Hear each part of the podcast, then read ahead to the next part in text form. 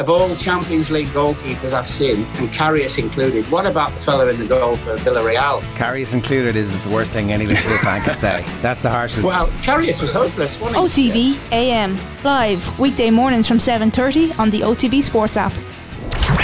The latest sports news in a bite-sized podcast. The OTB Lunchtime Wrap. Good afternoon, I'm Philip Egan, and welcome to the OTB Lunchtime Wrap for a look at today's sports news on Thursday, the 5th of May. West Ham manager David Moyes is confident his side can reach the Europa League final. The Hammers will have to overturn a 2 1 deficit away to Eintracht Frankfurt tonight if they're to reach their first major European final since 1976. I'm preparing the team to go to the final. We believe that, no, if we get it right, we can do so.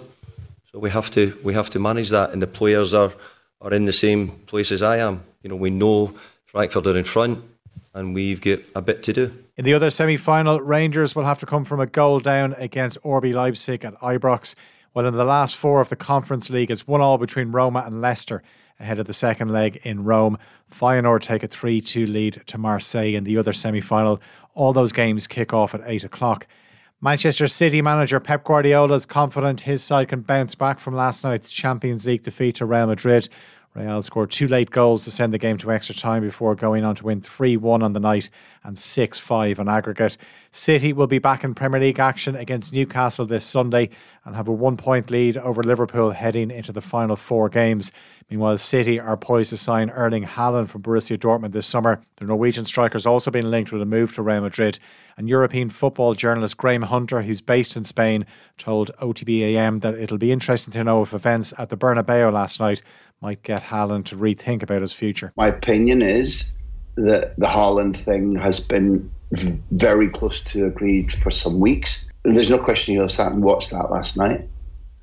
Um, th- does it influence you if you think Real Madrid are still interested in pairing you and Mbappe?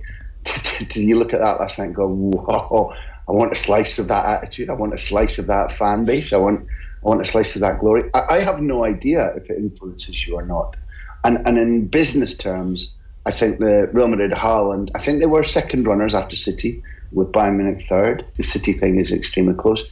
I just wonder speculatively what's Haaland's thoughts this morning having watched that. Arsenal manager Jonas Eidevall says they have to believe they can win the Women's Super League title this weekend. The Gunners are a point behind leaders Chelsea heading into the final round of games on Sunday.